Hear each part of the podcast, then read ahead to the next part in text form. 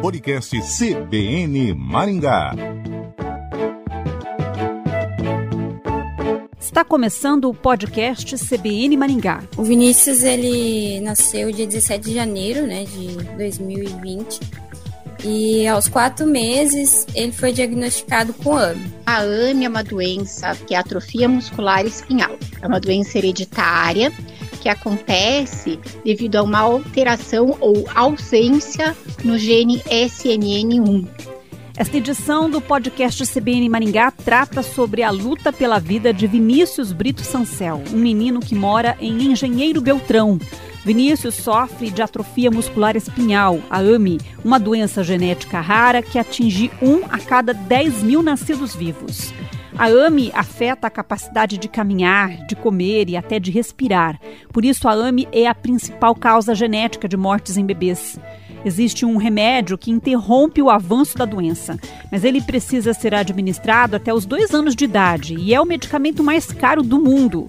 Vinícius corre contra o tempo porque na quarta-feira, dia 17, ele completou um ano e dez meses. Neste podcast, a nossa conversa é com Natália de Oliveira Brito, tia de Vinícius, e com a neuropediatra Adriana Banzato Ortega, responsável pelo ambulatório de doenças neuromusculares do Hospital Pequeno Príncipe. A gente começa conhecendo um pouco da história do Vinícius.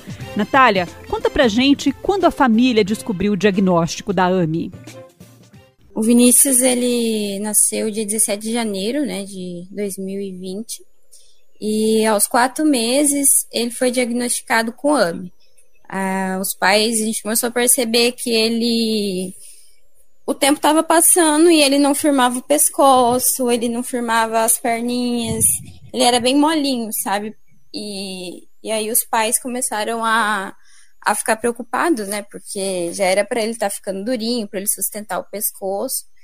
E aí eles levaram ele no médico e aí o médico também ficou bem preocupado, porque ele não apresentava reflexo, assim, da, da perninha. E, e aí o médico pediu uma série de exames e um desses exames foi o exame genético.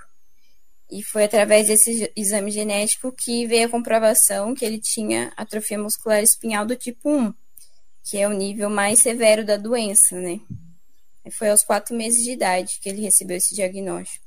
E a partir daí, como foi, como tem sido a luta da família? Para nós, assim, tanto para os pais e para a família toda, é, foi bem difícil, porque a gente não conhecia a AMI, né? A gente não tinha conhecimento do que era essa doença, do que fazia, né? E aí a primeira coisa que a gente faz, né, é a gente começa a pesquisar na internet, a gente vê casos de outras famílias, e foi desesperador, né? Porque a gente via, assim, só coisa ruim, né? As crianças é, morrem antes dos dois anos, a expectativa de vida não é muito grande, né? Então foi bem desesperador, é, foi um choque muito grande, né?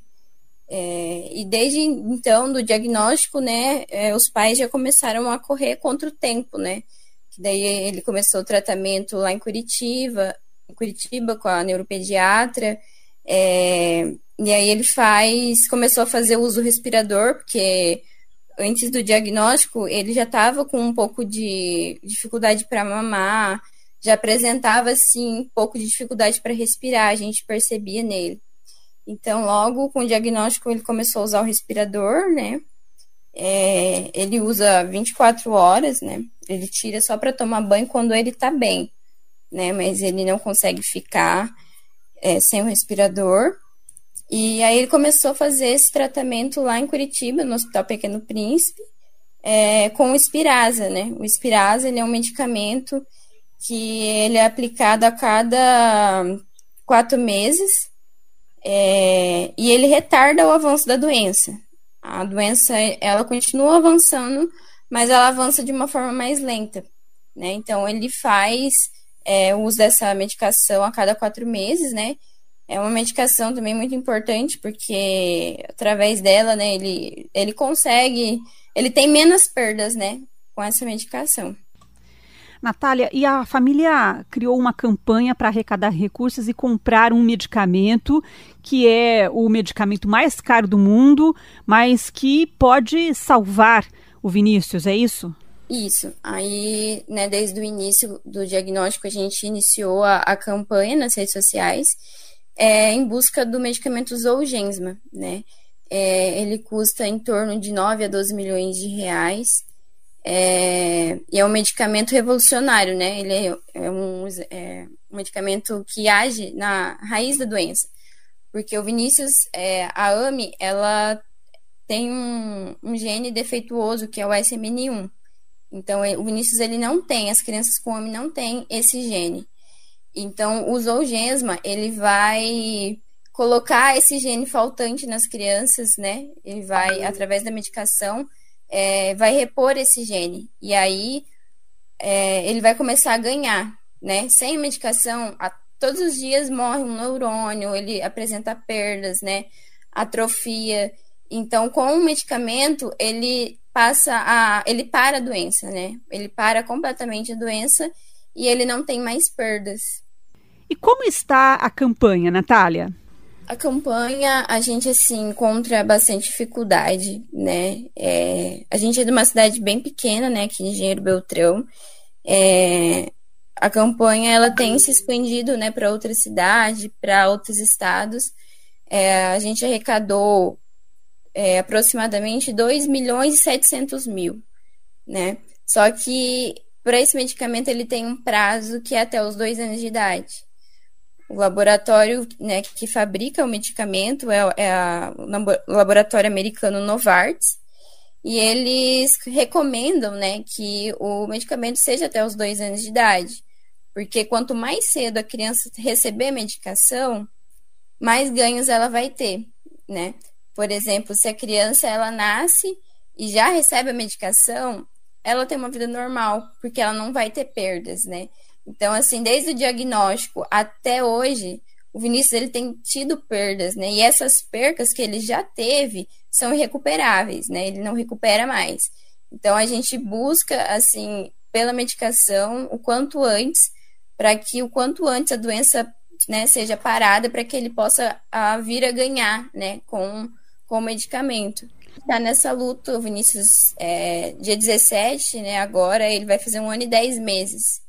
Então a gente tem aí dois meses praticamente para conseguir.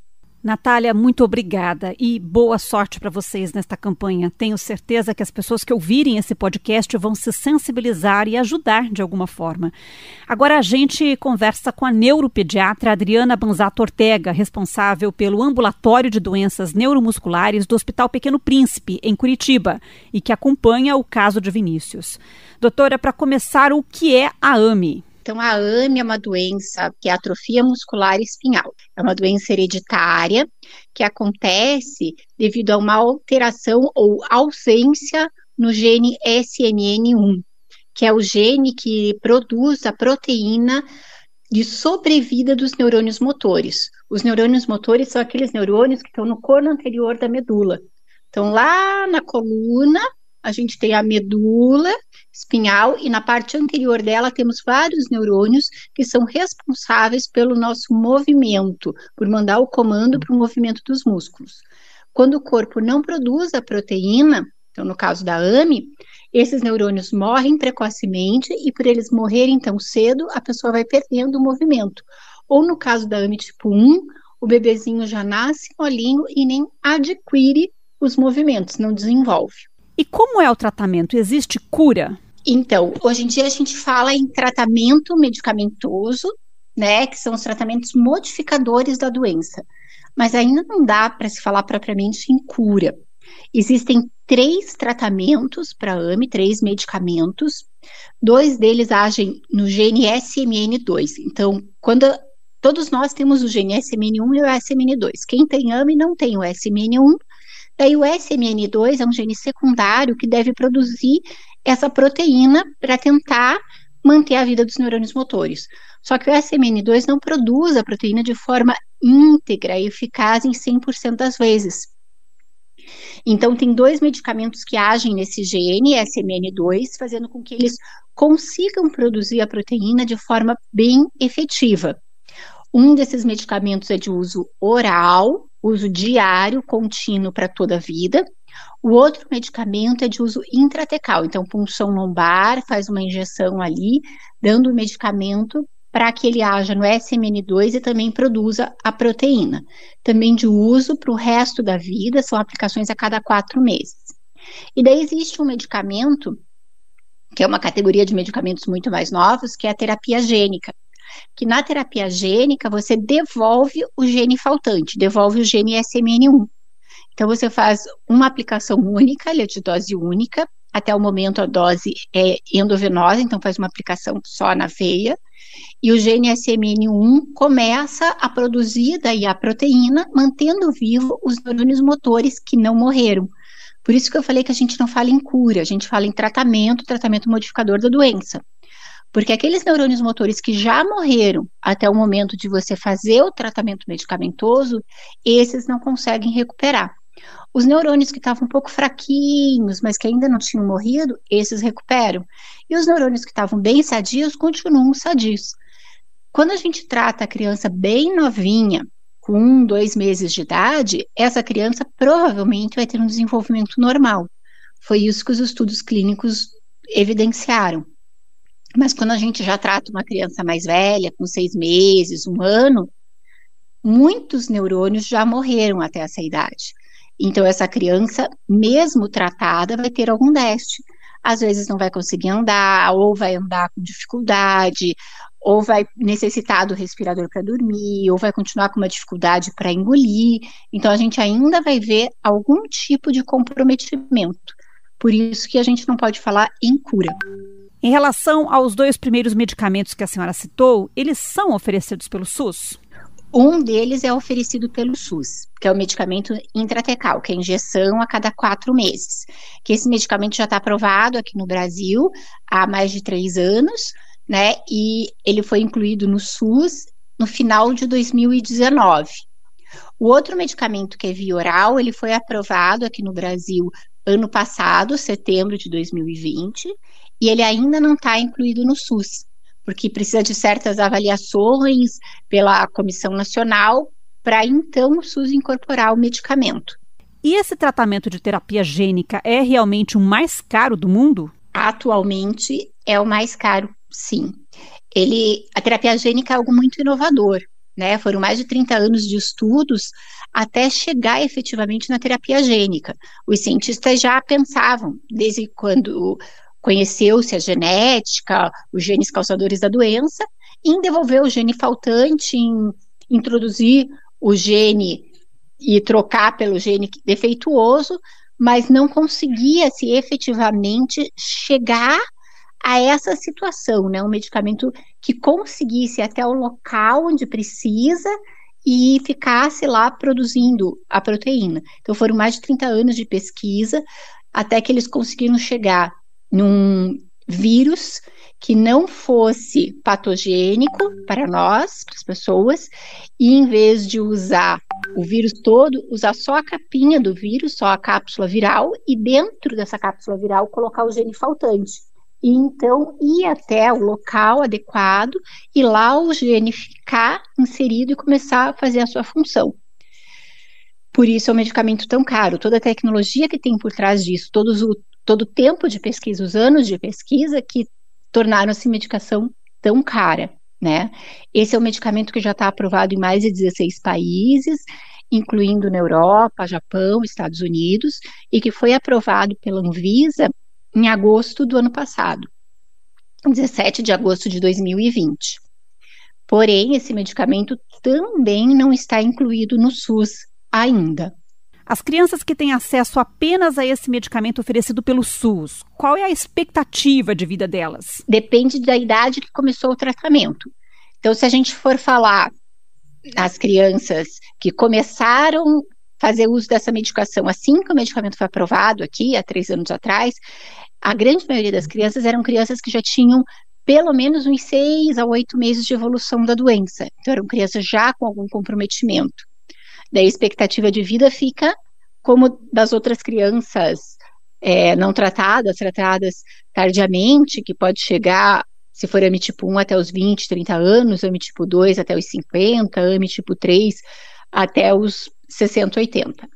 As crianças tratadas mais recentemente, que o diagnóstico é mais precoce, o diagnóstico é em torno de dois, três meses de idade, antes dos seis meses começa o tratamento, essas crianças têm uma expectativa de vida praticamente igual da população normal. Então, a AMI tipo 1 chegar até os 60 anos, AMI tipo 2 chegar até os 80, AMI tipo 3 também, vida normal, até os 80 anos de idade a princípio, que é a faixa etária da população, né, de expectativa de vida da população. Agora, como é a vida de crianças sem acesso a esse medicamento mais caro e que dependem do medicamento fornecido pelo SUS? O que as famílias buscam é um tratamento com mais qualidade para essas crianças, né? Poder fazer o medicamento de dose única e não precisar, não depender mais de aplicações a cada quatro meses, que muitas vezes as famílias têm que se deslocar a longas distâncias até os centros de referências onde faz essas aplicações. São pouca, poucos os hospitais, poucas as cidades em cada estado onde faz essa medicação. Muitas vezes as crianças precisam de anestesia, fazer a punção no centro cirúrgico. Isso não é uma regra, mas muitas vezes é assim que acontece. Então, principalmente o que as famílias buscam é qualidade de vida para essas crianças.